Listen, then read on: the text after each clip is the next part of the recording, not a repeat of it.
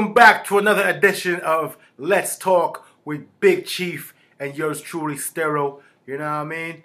We're gonna be talking today about Article 42, the uh, you know whole movement to expel migrants from the border. It's a pretty hot topic today, as far as you know politically and what's being spoken about. You know, just in general. So let's get into it, Big Chief. Hey, everyone out there, uh, thank you guys for always uh, tuning in and giving us support. I see the numbers going up in terms of, um, you know, uh, membership and uh, Subscriptions. sub- subscription, and uh, Yes, sir. yeah, you know, supporting us on our pla- uh, podcast and uh, social media platform. We really appreciate it. So basically, today we will be discussing uh, Article 40, 42, which is um is, is a policy that was um created by the Trump administration, and that this is basically is to um to to block uh, individuals trying to enter uh, the country illegally, and this was uh, due to the COVID nineteen uh, pandemic, and this regards to the Trump administration. And this was uh, policy was uh, was created back in 2020. Now the Biden administration um, chose to to end Article um, 42. They stated that they had a robust policy in place once it ends, uh, how to process uh, individuals at the border uh, that is migrating, um, you know, undocumented or people seeking asylum. Now, the, the Court of Appeal uh, chose uh, not to to to end up um, the blockage.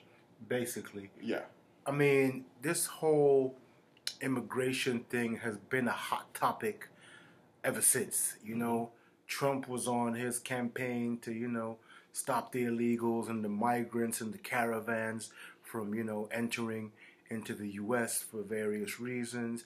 And it's still a topic to which today Yeah. seems to be a hot button as far as, you know, whenever it's discussed and being brought up. So, you know, we're just going to touch on some points here. It's safe to say that, you know, up until since 2020, 642,700 people, Wow. I believe, have That's- been expelled from the country That's a lot of as people. per this article. So you figure in two years, almost close to a million people, Mhm. you know? Mhm. And um, when they overturn it, who knows? Some say by the end of December, some say next year, but there is no definitive date as to when it will be overturned. There seems to be a whole bunch of back and forth going on right now as far as pertaining to overturning Article 42. But I think when it comes to, you know, individuals who are trying to, you know, make a better life for themselves and escape persecution and situations in their, you know, mother countries that aren't really ideal to the, you know, better life, you know, um, what am I saying? Uh, you know, the, be- the better life narrative as far as securing a place, you know, and a future for them and their children. And the amount of children that have been displaced by this thing and babies is just crazy, you know? Yeah.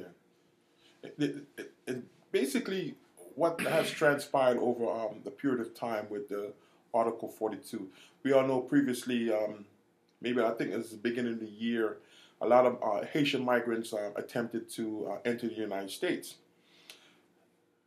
And um, the Biden administration, from what we have seen on the news media and so forth, they blocked them. You see, I can recall you had like uh, the Border Patrol on horseback, you know, whipping the Haitian migrants, um, corralling them, and systematically deporting them back back to Haiti. Um, and so now there is more migrants allegedly from the caravans coming up in preparation for the ending of Article 42, and they're massed at the border, just waiting for Article 42 to end, in which you'll be able to enter the United States, as opposed to staying in Mexico and uh, putting in their application for asylum and so forth. uh, a judge has been on record as stating that Article 42 is arbitrary and capricious. Individuals are turned back. You know, you have, let's say, for instance, a lot of, you know, indigenous people and, you know, Haitians that don't speak Spanish that have been turned or, over or, or Creole. Yeah. yeah, to Mexican authorities. Mhm. So that prevents that that presents, excuse me, a language barrier in terms of services being rendered and you know situations being resolved once they get sent back from the U.S. You know, which can pose you know to be problematic as far as you know communication barriers and just language and things of that nature. So there's also that, you know. So, with saying saying this, I believe that uh, the United States has been dropping the ball um, for many years when it comes to their um, their backyard. And what I say that is that there's a lot of countries that's in South um, Central America, whether it is El Salvador, um, Guatemala, Honduras, and, and, and places like that. Um, the United States is dropping the ball when it comes to these countries in terms of supporting, um, propping up the, com- the, the countries economically. So what's what's happening here? Because of um, the economic issues and political violence and, and gang violence, uh, these individuals are leaving in mass or in masses um, in order for them to escape the hell that they're in. So what they're doing, they say that you know America is like um, the gateway to, to to freedom and and to wealth and so forth. So hey, they say, listen, instead of me staying here uh, in in this uh, malaise with uh, my children, I'm gonna try to give them a better opportunity, right? And um, and I'll be able to once I get to America to support my family and friends, you know, and, and loved ones and so forth. So that's what's happening. Um, these people are leaving in masses, and it's a possibility that you know we all know that China uh, is knocking on the doorsteps around the world in the Caribbean, you know, Central and South America And Africa. and Africa, yeah. And I think that America should uh, be able to say, you know what? In order for these migrants to be leaving in these caravan to come to the United States, maybe we'll be able to tackle the issue in their home country to basically just try to stop the stem of the flow of these individuals leaving the countries because it it all happens it starts in their home country I mean, to be fair, I think that, you know, America has always been seen as the land of opportunity. Mhm. So whether or not the U.S. gets involved, you know, politically in their home country, you're still going to have masses of people trying to migrate to the U.S. But that didn't happen before in the past, where you have caravans leaving and migrating up to the United States. Because why other countries, immigrants are not doing that? You know, you don't have people from like Chile, you don't have people from Paraguay, Uruguay, you know, um, and all those Argentina and places like that, you know, coming in numbers. I mean, I think a lot of it has to do with the proximity and closeness to the U.S. border. You know, Mexico and Haiti, ge- I mean, geographically, Mhm. are a lot closer to you know the border of like Texas and. But Panama, you, the Panamanians are not coming in droves and numbers.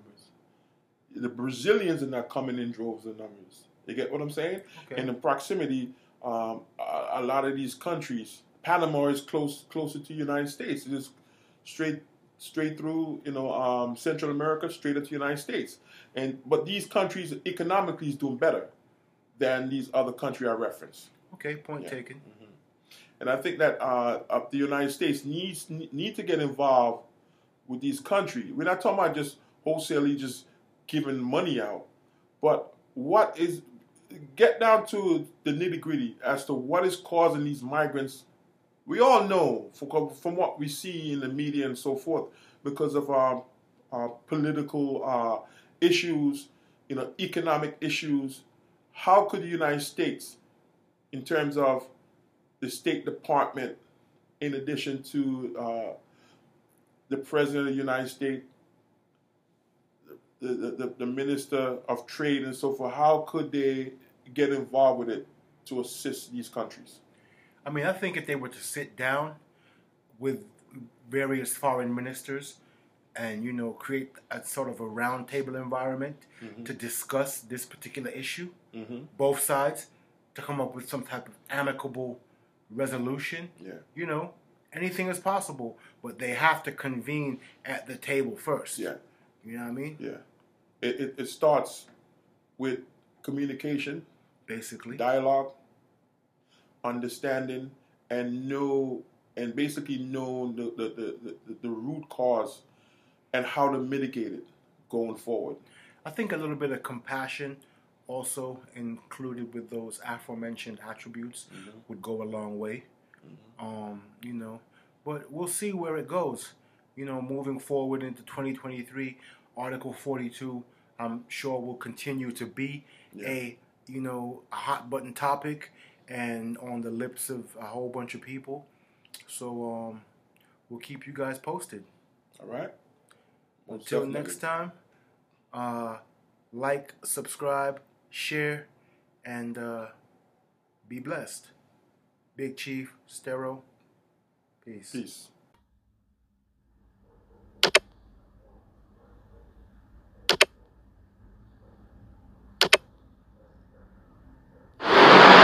socialmobie.com